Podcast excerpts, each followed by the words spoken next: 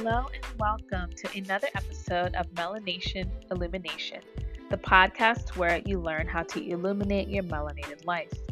I'm your host, Amara P, and today we are discussing triggers.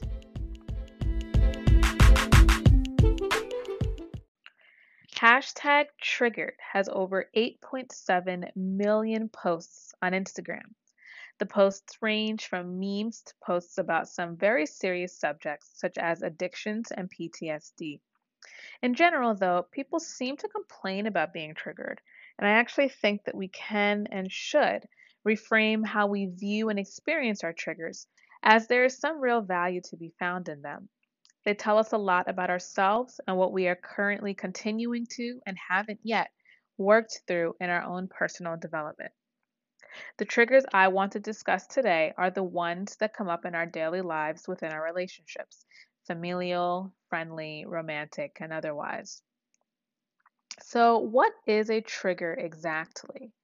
In the dictionary, there's a definition of what's called an emotional trigger, and it states that triggers are things such as memories, objects, and people that spark intense negative emotions. This change in emotions can be abrupt, and in most cases, it will feel more severe than what the trigger would logically call for. Let's name a few examples of these triggers. Your mom says that thing that gets right under your skin. She's criticizing you again. Your older sister always acts so self righteous and like she has all the answers. You absolutely cannot stand when that coworker speaks during staff meetings. Why do we have such strong reactions to these kinds of circumstances? When this happens, you have found a trigger. It's that thing that really irks you and can completely change your mood or ruin your day. It's that thing that can cause you to self sabotage, that thing that will stunt your emotional and spiritual growth if you let it. However, what if this trigger is actually a gift? There's a saying that says, if you spot it, you got it. Another way of saying that is if you recognize it in someone else, it's because there's a resonance there. There's an energetic alignment there, whether good, bad, or indifferent. Almost like a mirror. Because if there was no resonance or no reflection back, then you wouldn't be affected by this other person's words or actions. This trigger is actually the outer manifestation of an inner issue. And your soul has lovingly set this up as a way for you to look inside and deal with it. So, that thing your mom said is probably at least partially true, or you believe that it's true. That self righteousness you recognize in your sister, you got that too. That coworker you cannot stand, you both are probably more alike than you realize. So, sorry, I didn't mean to trigger you like that but let's keep going. So, what can we do about our triggers? Ignoring them doesn't work. Otherwise, we wouldn't get triggered by the same things over and over again. What if instead we did some exploration around this trigger? What if we tried to get to the bottom of the trigger and figure out what conditionings are running the show? What internal thoughts are in the background of our day to day lives? what we believe about ourselves that are resulting in this trigger. I don't intend to imply that this kind of work is easy. There's a name for this kind of inner work, which I think shows that this work is hard shadow work.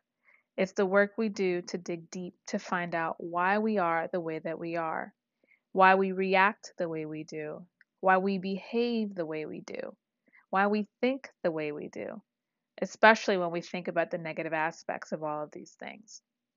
I have some suggestions to help you get started on this shadow work to help you manage and eventually heal your triggers. Number one, notice. If you can, when you notice the spiral of thoughts that accompany a trigger, see if you can simply notice what your mind does. Notice the cascade of thoughts that occur and the actions you feel like you want to take. Do you want to get back at this person who triggered you? Do you hurl negative curses at them in your mind for our more introverted folks, me included? Do you call up a friend or confidant to vent about this person or situation?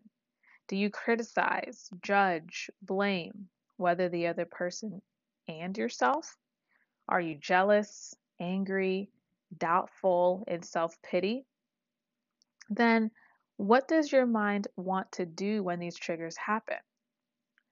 You can literally do this noticing in the moment, or if needed, take some time later in the day or in a few days to journal about it or talk with a therapist or loved one who will hold you accountable. Number two, question.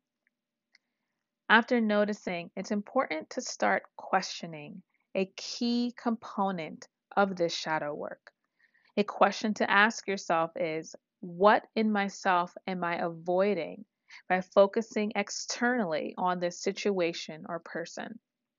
In my experience, I find that a lot of the time, when we find fault with someone or a system or a thing, we are giving our power away, even if in small ways. Instead, what inside of you needs attention? What needs more of your love? What core belief is under this feeling? You may realize that your annoyance with that coworker may actually be rooted in some jealousy. It happens to all of us, me included. Maybe you have some anger or sadness with yourself for feeling like you haven't accomplished as much as you wanted to in your career. But with doing this shadow work, you now have a starting point from where you can begin to problem solve how you can improve your situation. For example, with the job issue, it might be professional development or mentoring, classes, or simply talking with your boss about your progress and development. Number three, radical compassion. Practice seeing yourself in other people, even and especially those that you cannot stand. What this does is you practice this is this allows you to develop more compassion for others and yourself by default and be able to see past their behaviors and more deeply into their own struggles because now there's a different resonance there, one of compassion instead of triggering because you understand their feelings because you too have felt that way. For example, you begin to see the self doubt in your know it all sister you understand your mother's fear of you making the same mistakes she did through her criticism of you. As a result, you're now able to depersonalize the things that triggered you so strongly before and begin to realize that people's behavior often has more to do with themselves and their own feelings and issues than it ever really did with you, which is now a freeing realization. You can then meet these relationships with love because of your extension of compassion, which improves your relationships. Number four, radical responsibility. Be accountable for your reactions and emotions, point blank, period. This is much easier to do once you have done the work of figuring out your internal landscape that resulted in the trigger in the first place. I have a friend that says that people give the devil way too much credit and I think this is true in many regards. It becomes easy and a cop out to continue to place blame for our emotions and triggers on other people and outer circumstances. Instead, we need to take responsibility for our own peace, our own grace, our own ease, our own reactions. When we do this, we take our power back. People are unable to trigger us as easily, or maybe don't trigger us at all. Radical acceptance number five. This is something new for me that I came up with this past summer in 2021 in some of my closest relationships. We are human, and there will always be things that people do or say just because that's just part of their blueprint. Not to mention, we each have those things as well. Just accept it unconditionally. If the behavior is not harmful to you or to the other person in any way, then make a decision to overlook it and learn to live with it. And continue to be loving towards that person and yourself. Number six, remind. Lastly, be honest with yourself about your shadow thoughts and fears and remind yourself of what is true. It can be helpful to state or write facts in response to your fears to help you realize them or at least not hold on to them as tightly.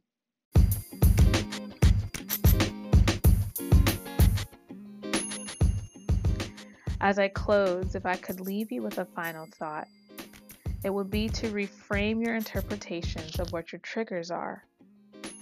Actually, they're gifts.